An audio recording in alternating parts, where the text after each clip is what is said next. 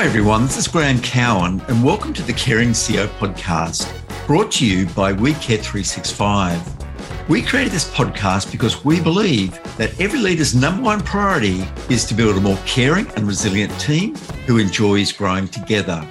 It is my job to interview CEOs and other senior leaders who value building both a culture of care and a culture of high performance. I'm very keen to understand how they do this, and we hope there will be lots of insights for anyone who wants to build a high performing team. Suzanne Steele, or Suze as she prefers to be called, is the Managing Director, UK and Ireland for Adobe. And prior to that, she had a similar role in Australia. She's had an amazing career after growing up in a working class family where going to university was never a possibility. In fact, she never finished high school.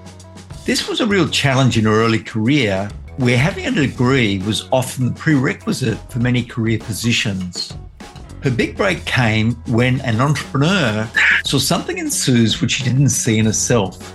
She was employee two in an organization that grew to 300 people before it was sold. During this rapid growth, she was a relentless learner and was exposed to all parts of the business. She is not afraid to set stretch targets and announced to the Australian media just at the start of COVID that Adobe was going to double in size in the next two years. She is a passionate advocate of having and sharing a compelling vision and this is central to having a robust executive team.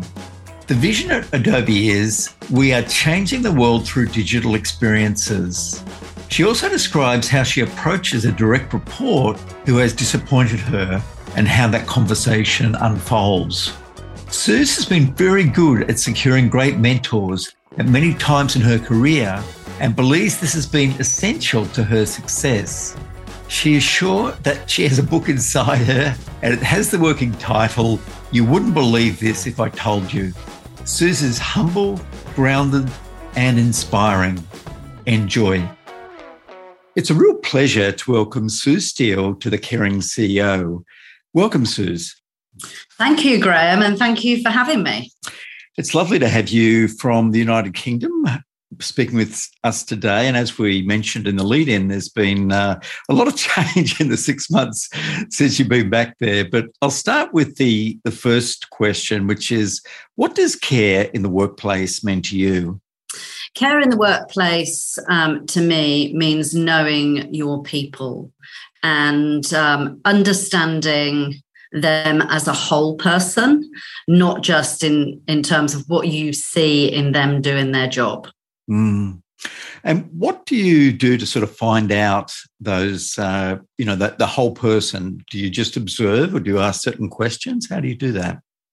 Um, well, two things. I think you never find out about the whole person unless you're prepared to be your own authentic self, right? And and show your true self, right? Mm. So um, how I do that. And certainly having, you know, recently moved back from Australia and had to get to know a whole new team of people um, and a much bigger team of people, how I how I do that is by, you know, sharing about me and what my values are and what's important to me. Um, and really spending you have to invest time right? You have to get to know people. Um, and it's a big investment of time that uh, you you can't shortcut it. And how does care apply to your customers? We are um, a business that um, is focused on customer experience and helping our customers deliver um, exceptional customer experiences. So, what we try to do um, is to ensure that their our customers' experience of Adobe and dealing with Adobe is authentic and that we really spend some time again um, getting to know our customers and the challenges that they face within their business how are they measured you know what are they up against and obviously as you can imagine um, certainly having recently as i say come back to the uk there's a lot of change in the united kingdom mm. um, it started with brexit and you know it just recently it's sort of We've had three prime ministers in three months. The inflation's through the roof. Um, and we are seeing our customers face into some really difficult times. We need to be in lockstep with those customers, understanding what they're going through, and helping them uh, make the most of you know their investment in Adobe, but being side by side and sharing you know how they're measured and what's important to them and holding that voice of the customer in all of our interactions internally as well as externally is something that we actually take great pride in that social change that you've experienced very, very quickly, you know, three prime ministers, the Queen passes away, Brexit not so long ago. How is that impacting businesses that you deal with? I think this all started really, the, the change pendulum really hit us, didn't it, in 2020? You know, when businesses that had, you know, solid trajectories, there wasn't a lot of change, you know, all of a sudden, the world turned upside down, didn't it? Really. And I think what we're seeing now is just a continuation of um, the change, the change pendulum swinging from one side of, of you know, of things to another. And it really is impacting um, our customers. And what we're seeing is that in the main, our change is constant and our customers need to be prepared for for that. You know you don't you, you can't see round corners right now. You know it's really very very difficult. Um, and many of our customers you know want to deliver exceptional customer experiences to their customers and help them in the moments that matter and, and we need to help our customers do exactly that. And one of the biggest things humans struggle with is uncertainty isn't it? And uh, you know in the the uh, programs that I've done online and in person for the last couple of years, I've always asked people what's been most stressful, including, you know, fear of illness to family and friends, fear of losing job. But the one that has always been number one is uncertainty. And uh, I've, I've seen you quoted as, in terms of your approach to job, as being ex- experiential. what do you mean by that?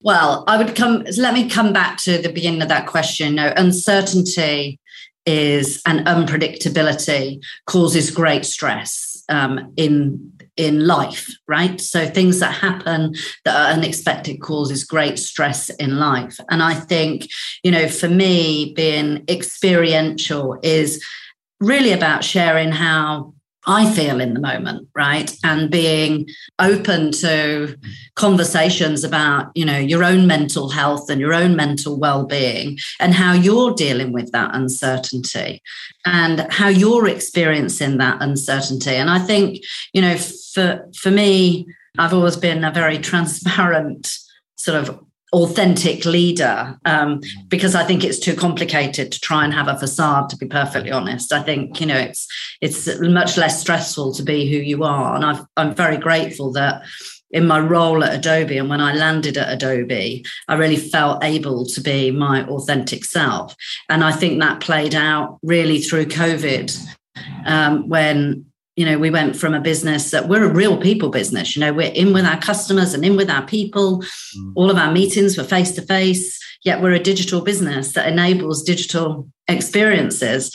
And suddenly the world turned on its head and this was the only interaction over a video that we could have um, with other human beings. And you know certainly for me i was very open about what i was experiencing yeah, I've also just, you know, it was a real struggle just being totally dependent on Zoom. It was certainly better than nothing, but it, it just isn't the same. And I've, uh, over the last two or three months, I've spoken about um, about eight conferences, and you can just see how excited people are to be together. You know, often they haven't seen yeah. each other for three or four years. And um, yeah.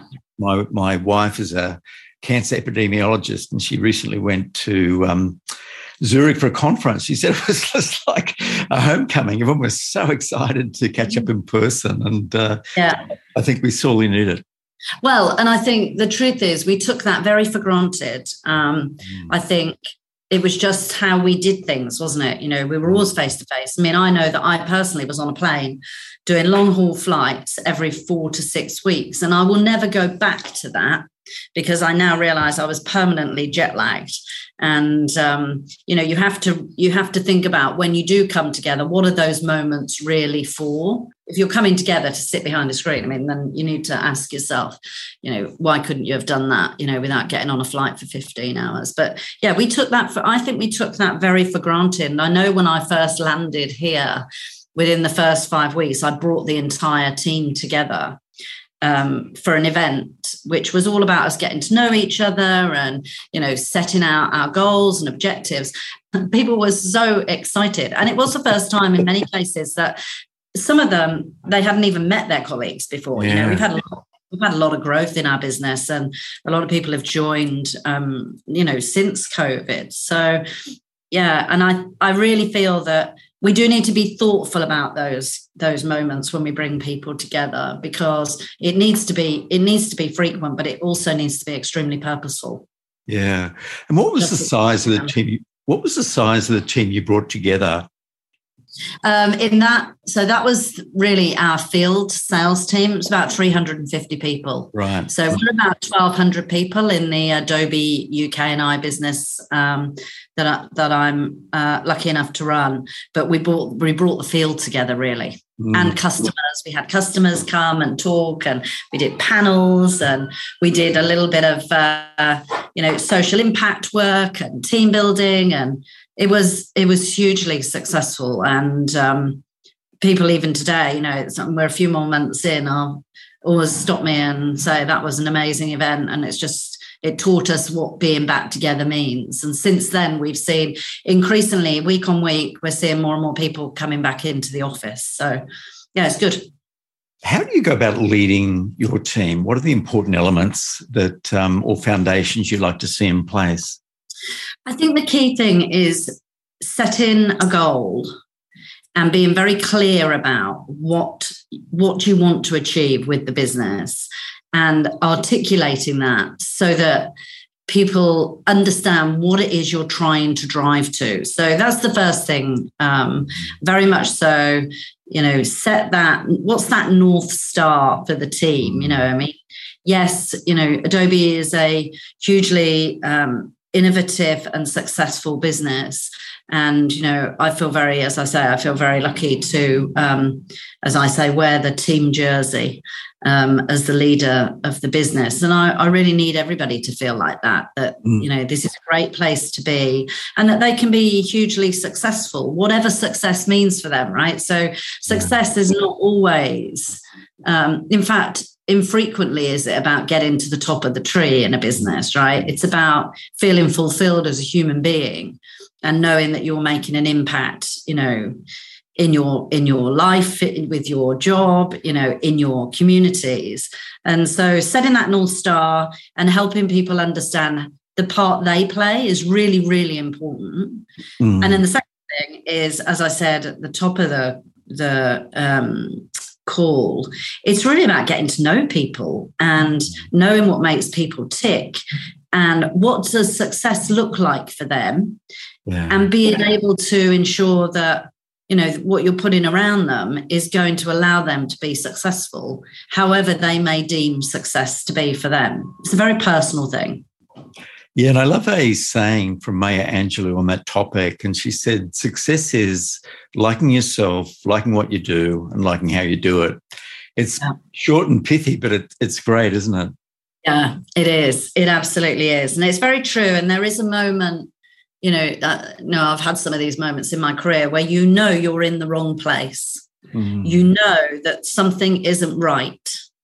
And in most cases, you're not really meant to be there yeah um, and it's a very horrible feeling if you end up in that situation and you you can't you know for whatever reasons make a make a choice you know you're a bit mm. trapped but that that sort of yeah i feel that finding your purpose in a in life um, and that perfect venn diagram as you just described you know mm. um, it does take a it takes a few missteps to sometimes get there but uh, but when you do it's very very satisfying yes very much so how do you prepare um, your people for the future what, what are the what are the things that you say and do you mentioned having a goal um, how do you go about achieving that shared clarity so people understand how that goal flows down to them? Yeah, I mean, I think again, it's by being articulate about what is the goal, and then you know, I've got a I've got a great leadership team um, here in in the business, and it's how you cascade it. You know, you go from twelve hundred people down to teams of of seven, and it's how you sort of the momentum that you build through that cascade, through bringing people together, through, you know, all hands and town halls, through celebrating success, but also celebrating, you know, some of the failures, you know, where I always say a failure just means you're one step closer to the next success, right? And so yeah. celebrating what went well, even when things don't completely um, go to plan. Um, so that's the first thing is actually the communication is is uh, king and queen in, in my book. You know, people knowing what we stand for, knowing what we're trying to achieve, and feeling that they can, you know, they can see where they fit in, right? You know, we're going to get everybody to the top of the mountain. And when we get to the top of the mountain, you know, we want everybody still tethered on, right? We don't want to leave leave people behind. And I'm very much I cascade the message that way. I describe the leadership team as the advance party. Our job is to go up the mountain and remove the mines and the obstacles so that everybody else can make it up to the top. Um, and I think so. So first of all, communication. Secondly, I think understanding people's development needs. Right. So you know, obviously we we hire great people um, into our business. Our job is to for them to stay great and to become exceptional and the best the best um, in town, right? So if you work for Adobe, and you know we want you to be the best at your craft, whatever your craft is, mm-hmm. and so we do spend a lot of time and investment um, on developing our people, understanding their development needs, um, and that's not just you know skills so skills for the future which is really really important mm-hmm. but it's also um, helping people embrace diversity and inclusion we have a fantastic um, program called adobe for all which is all about you know everybody has a place in Adobe. We want that diversity of opinion and we want to be hugely inclusive. But you know, we need to show people how to how to do that, right? So um, so I think it's not just the skill, the skills piece, it's also this broader developmental piece around um, you know, things like diversity and inclusion. Um, right the way across to you know negotiation skills and presentation skills and everything else but uh, we we spend a lot of time on personal development plans for our people and I understand that you and also Adobe have been very successful at um, elevating women in the business. And I read somewhere, I don't know if this is true, that there's pay parity in Adobe with women. Is, is that true? Globally, yes. Globally. We first achieved, which gender pay parity was something that um, Adobe Leadership made a pledge that by 2018 they would achieve gender pay parity, and they did. We did. Thereafter, we've maintained it um, every year um, because it's not it's not something that you can just do as a moment in time. You know, you have to keep on top of it. Um, and you know we've achieved that globally um, across the world. And i don't know of any i don't know of any other company that's managed to do that right? Um, and that gives me great hope. You know i'm a i'm a big ambassador for you know women and um, you know we are a long way off equal equal rights and equal opportunity.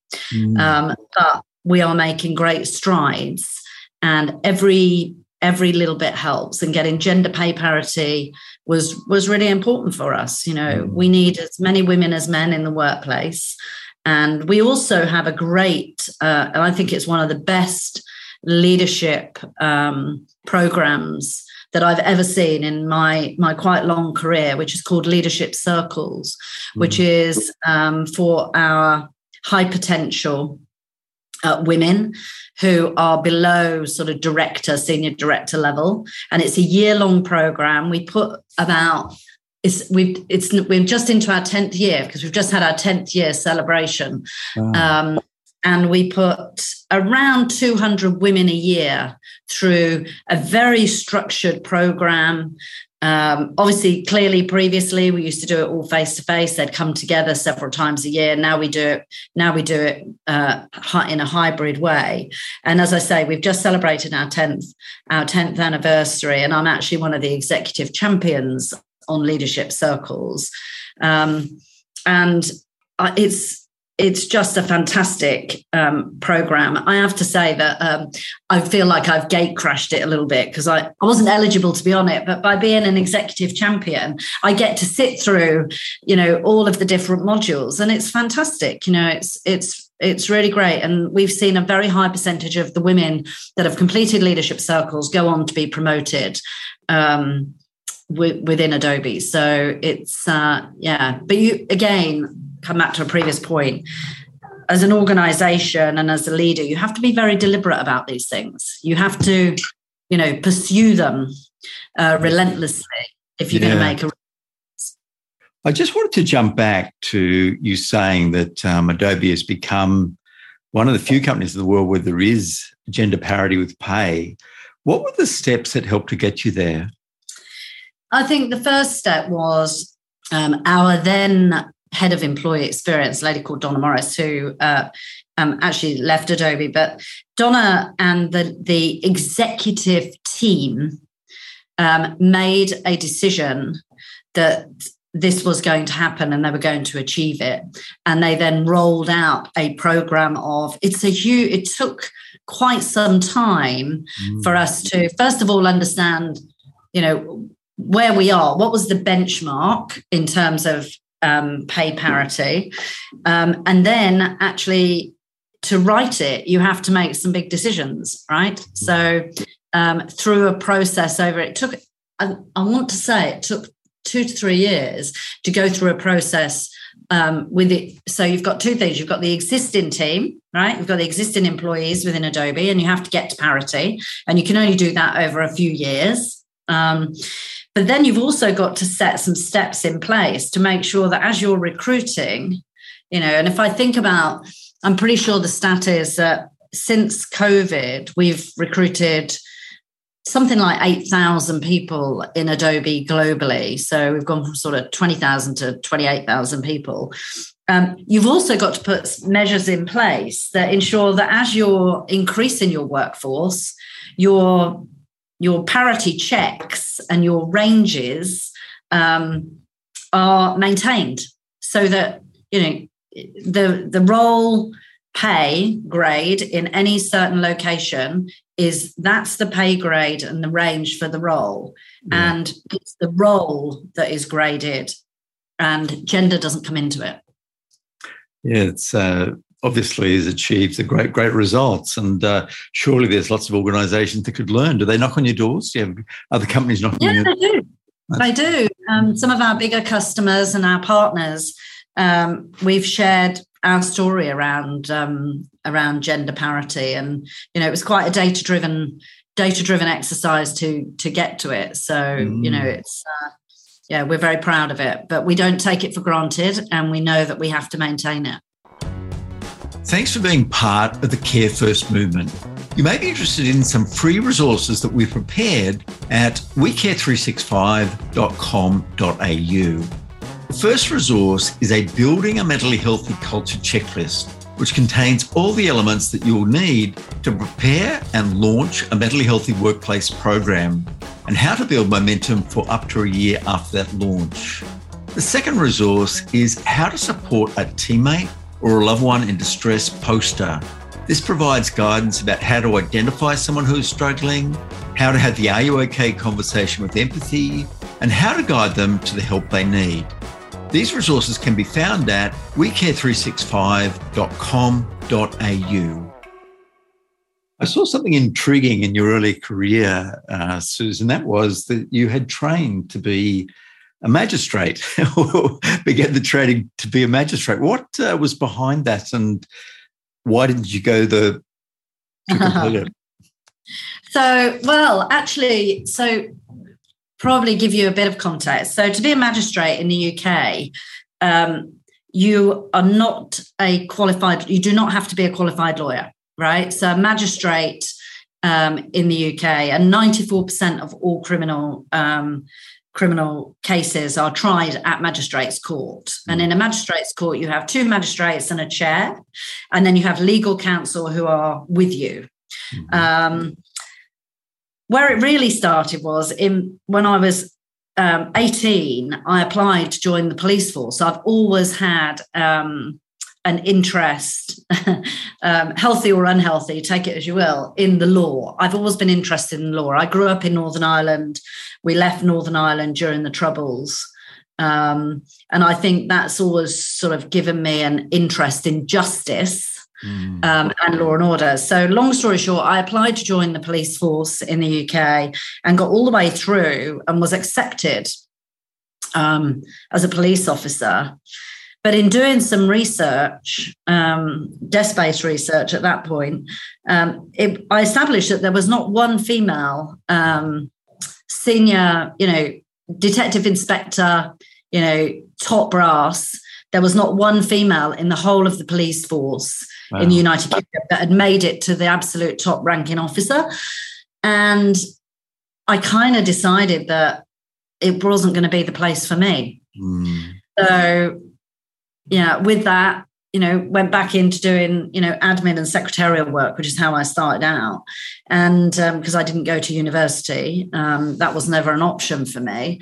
Um, and but I've always had this interest in the law you know i used to go go to because you can go into the public galleries at the courts and and um, found out that you didn't need to be a lawyer to be a magistrate and actually um, a magistrate is a part-time job in the uk and got very excited by that when i realized that you could do it from you know a position you know even though i was an md at the time in the uk i could do it and i only had to do uh, 26 full days a year.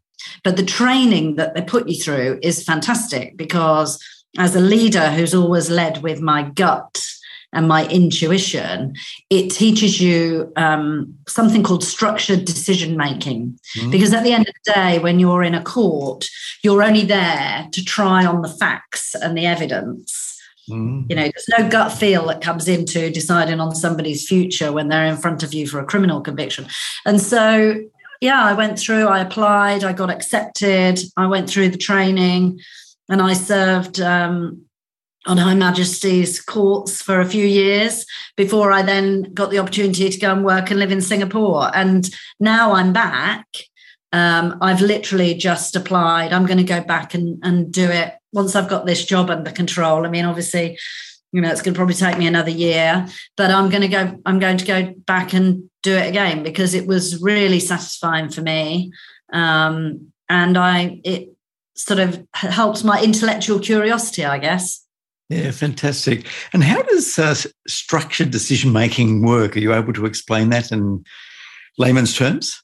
Oh, I'll give it my best shot, Graham. Um, structured decision making is basically following a tree. Uh, it's like a decision tree, right? So, structured decision making presents um, an opportunity where you're presented with a fact, right? And you need to challenge whether it's evidenced or not, right? So, is it evidenced or not? If it is, then you move on to the next fact, and then the next fact, and then the next fact, until you get to a final decision around, you know, and it can be around anything. Um, mm-hmm. So, it's it's much more evidence based um, decisioning than I've ever really applied um, prior to training as a magistrate, which was probably about 14 years ago now. But it has changed how I make decisions in business, right? So, and as you get further up the tree, you know, you can't be close enough to, you know, all of the facts. So it really does make me much more thoughtful about, you know, getting to a decision. And it makes me follow a step backed up with good intuition, I have to say. I mean, I don't think you, should throw, you shouldn't throw your intuition out the window, but um, because you know that comes with years years of experience doesn't it right but um, but no i think it's uh yeah i'd urge anybody who gets the opportunity to to learn that to double down on it because it's great I can see how it'd be very helpful in your role or any leadership role, being yeah. able to yeah. sort through the evidence and reach a, yeah. a good solution. And I guess the other thing that um, has happened very much in the in the COVID period is that we can never be hundred percent sure, can we, when we make a decision? You know, I saw that uh, Jeff Bezos has the seventy percent rule. You got seventy percent, that's close enough. Have a shot, and then self correct if that doesn't work out. How do you approach uh, whether to go for something or not. You mentioned guts an important thing. Is there any other any other things that you rely on? Yeah, I mean, look, I think you can get decision paralysis, right? If you're mm. if you're too purist mm. and you wait for all of the all of the evidence, you'll probably end up never doing anything. And sometimes, and particularly in leadership, your team need you to make a call. Yeah. And you know, I'm with Jeff Bezos. I think generally speaking, I will go with 80%, right? So if I've got 80% of the facts and I'll throw in 20% of intuition, um, then I will make a decision because, you know, certainly throughout my career, working for leaders who will not make a decision, who want uh, collaboration and consultation until 100% of the team agree with the move mm. um, is extremely frustrating. And I think where that really played out was when COVID hit. You know, I saw in in my you know interactions with our customers i saw many customers who have been deliberating on projects digital projects for 12 18 months stand up projects within 12 18 weeks because guess what they had to right they they were not going to survive or indeed thrive um, if they didn't get their projects stood up. Then what can, what worries me is I hope we don't go back to that, you know, um, situation where you've got to have all of the facts because sometimes you've just got to make a move. Yeah. Creativity is obviously very important to Adobe. How do you foster a culture that encourages creativity? Well, I think it starts with the team diversity mm. And bring in different mindsets, different skill sets, different you know experiences into the room and giving them an opportunity um, to problem solve. We've had some of our biggest successes actually. When I think about some of the problems, you know, solving business problems, I've seen teams that don't work together um, solve generally solve problems quicker than teams who are very experienced together because you've put diverse diverse groups into into the room to problem solve. So the first thing is it starts with the people around the table but also helping them find their voice you know. I mean we have you know we have people at all stages of their career mm. um, in adobe. You know if i look at some of our young interns and our graduates who actually at the event that i talked about were up on stage presenting in front of 350 people and there were experienced people who who you know that would put the fear of god into them um, i am just always bowled over by bringing people together who you would not necessarily, and you have to remove your own bias, right? You would not necessarily expect to be able to solve problems, but bringing that diversity together, those diverse groups together, and giving them an opportunity to find their voice. I think I think that's how you how you um, ignite creativity um, yeah. within an organization. I've always uh, loved reading about the Project Aristotle for um, Google, where they found out that there were five team norms. But by far the most important was psychological safety. And that's where yeah. people could be their authentic selves. They felt yeah. safe to be vulnerable, safe to take, uh, you know, intelligent risks and know that they wouldn't be sacrificed if it went wrong. You know, the team would learn and move forward. And um, so psychological safety is also really important in those diverse teams, isn't it? it, it just so yeah. that people feel heard. And um, I read something else about you just being very, um, I can't remember the exact words, but it was something along, don't tell me that it's been tried before or it hasn't worked before. Tell me more. Let's explore this further. And that's a very, very important approach, isn't it? Yeah. I guess the way I look at it is when people come to me with problems, I, I ask them, you know, are you the patient or are you the doctor, right? Are you reporting the symptoms or are you going to tell me how we're going to cure it?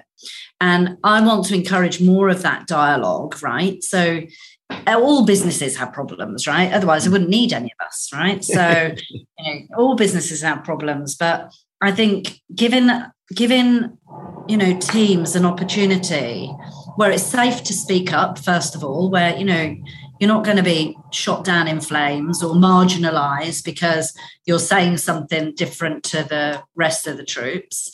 Yep. Um, safe to safe to step, you know, speak up and then also safe to lean in to solve problems right mm. where your voice is encouraged um, irrespective of where you are in the organization right so mm. um, we're very lucky in adobe we have a fairly flat structure to be perfectly honest and i do think that really helps mm. um, but i think our job as leaders is to is to really hear those voices that we may otherwise not hear um, look for the silent voice because they haven't people have an opinion mm. and we need them to be able to share their opinions but you're right you know psychological safety you know i've been in environments where i have not been psychologically safe um, and it's a it's soul destroying mm. um, and it generates a lot of stress in individuals if you know they aren't they don't feel psychologically safe um, so yeah it's something you know we've I, had to focus on very much yeah i, I love um, there's a ted talk by the hedge fund owner ray dalio which how to have a culture where the best ideas win and yeah. um, and he talks and he's, he's recently come out with a book called um, Principles. But you know, his his um, approach is you got to have a a culture where it's okay to make intelligent mistakes, but it's unacceptable not to learn from them. so, like, I like that. yeah, I mean, the definition of insanity is to keep doing the same thing and expecting a different outcome, right? You know, I mean, definitely, you know, that I find that really frustrating. If something happens where it's happened to us before mm. and we mm. haven't learned from it you know but uh, yeah i think you do have to have an environment though where people do feel able to speak up and um, and you know that they'll be heard it's not just speaking up that somebody's going to listen not having a uh, university degree hasn't affected your ultimate career direct trajectory at all did it at all in the early stages of your career Absolutely. I mean, you know, when I I left school at 16, so I didn't even go on to further education. Um, I came from, uh, um, I think it's probably fair to say, humble beginnings is probably a polite way to say it. But uh, I came from humble beginnings. I was the eldest of four children, and going to university was not an option. And my my mother needed me to go and earn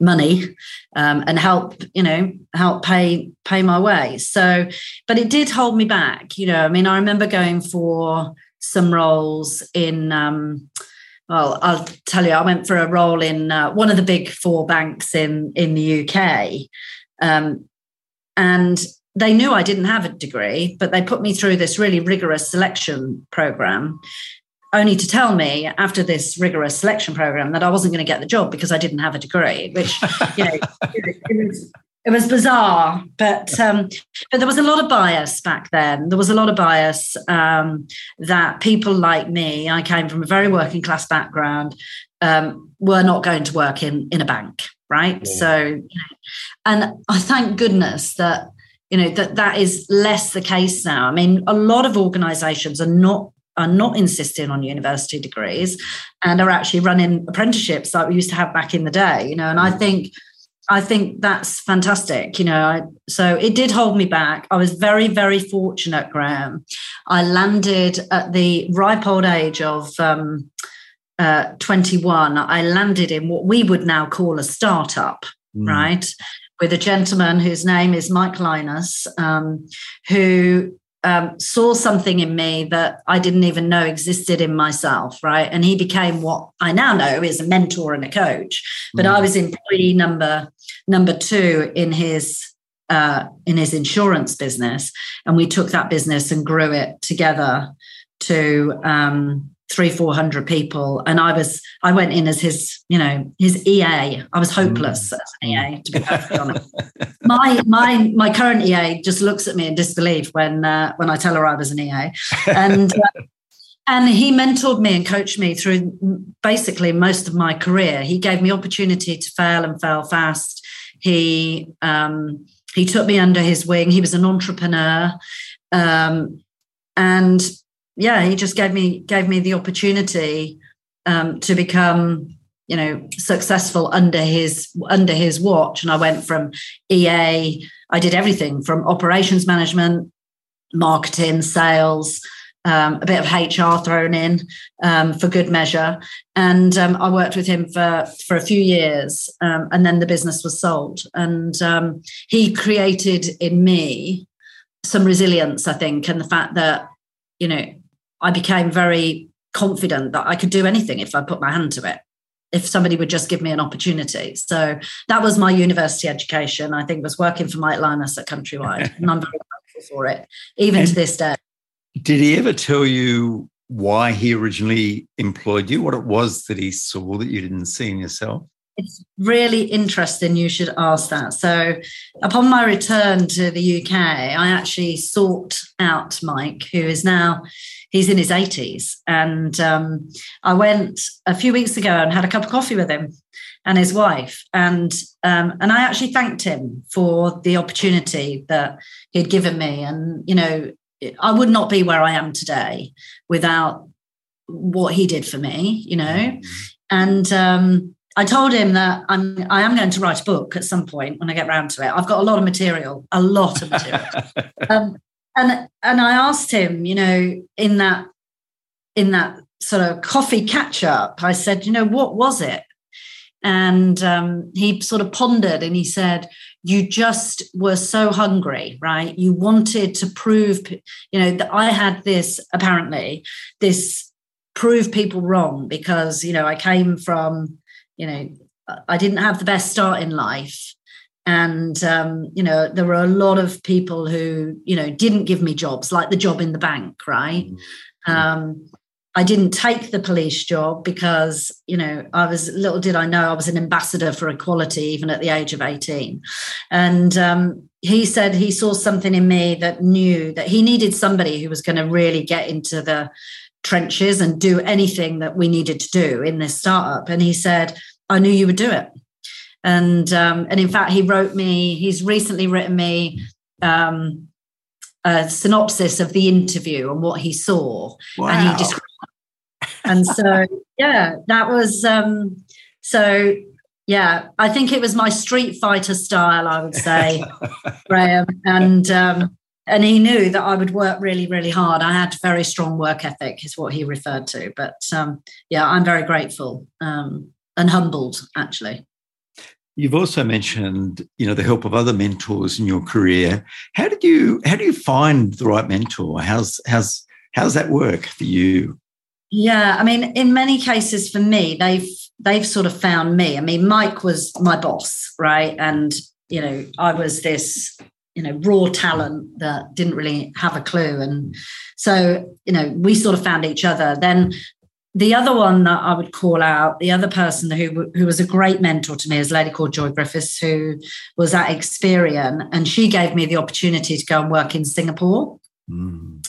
Um, I developed a relationship with her. She was a big ambassador for um, women in leadership, um, a New Zealand woman, and we all know that uh, you know the Maori philosophy is that the women are the matriarchs and actually are the, uh, the warriors, and um, and she lived that and um, reached out to me persuaded me when my youngest went to university that moving to Singapore was a really good idea and that you know they would create this role which um, they did. And i moved to singapore um, left our three children behind which uh, was quite you know it was quite a big shift right? My husband had sold his business um, and his view was this was my turn you know? I'd kept my career in in the background a little bit.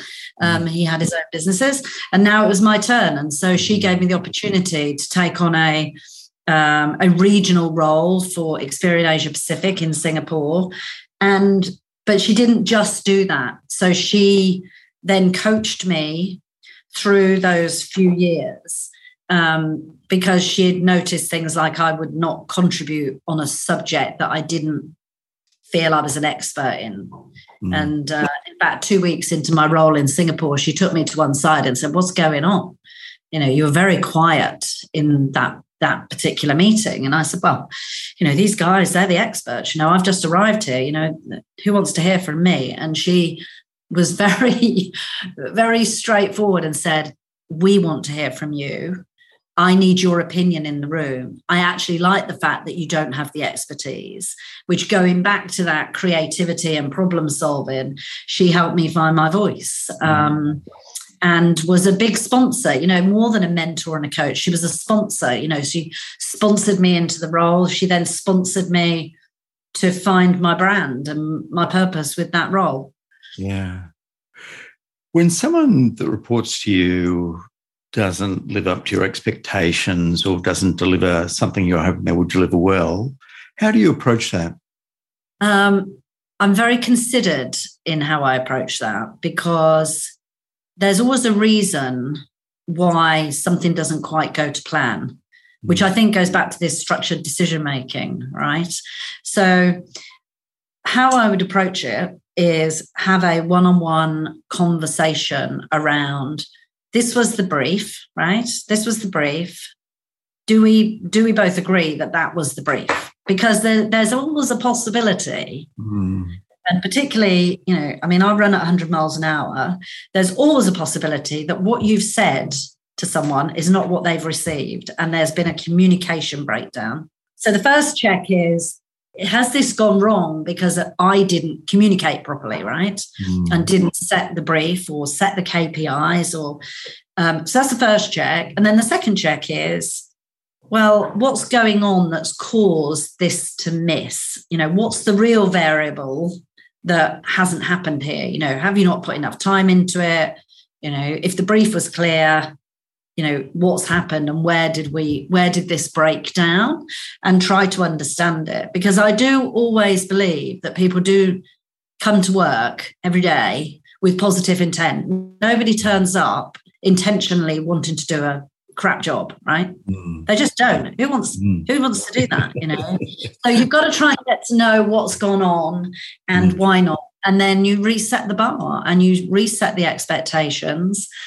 And you know, hopefully by doing that and analyzing it, you get to a good place. But if you don't, then, you know, at some point, somebody has to make a decision about whether this is the right place for somebody to be. What are the main themes that you will include in your book when you write it? well, so I think it's going to be called "You Couldn't Make It Up" because you know, good title. Because you absolutely couldn't, right? You just couldn't. This could never be a, a fictional story. Um, I think the main the main themes are going to be around resilience and um, mentorship and sponsorship and building your own personal board of directors through life but also not taking yourself too seriously. You know, um, unlike your wife, um, I'm not curing cancer, right? Okay, I'm not curing cancer. I'm running a business. And the job of a leader is to get the most out of the people that you are humbled enough to lead. Um, and everybody has a role to play, even some of those who maybe don't think they do. Maybe they come from humble beginnings and don't think they'll ever be um, the CEO of a business or a leader of a business. And my story is I think anybody can do anything they want to do, right? We all have it within ourselves to be as successful as we want to be. And that's again, I, I, I caveat that with success is not about money or power or, or rank. It's about having a fulfilled life. Um, but you do need sponsorship and you do need opportunity.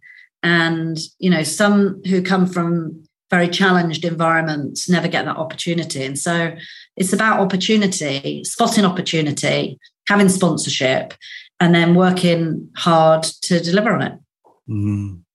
And, and I guess it's also backing yourself. And, and I saw an article about you in Australia 2021 where you told the world that Adobe was going to double their business in the next two years.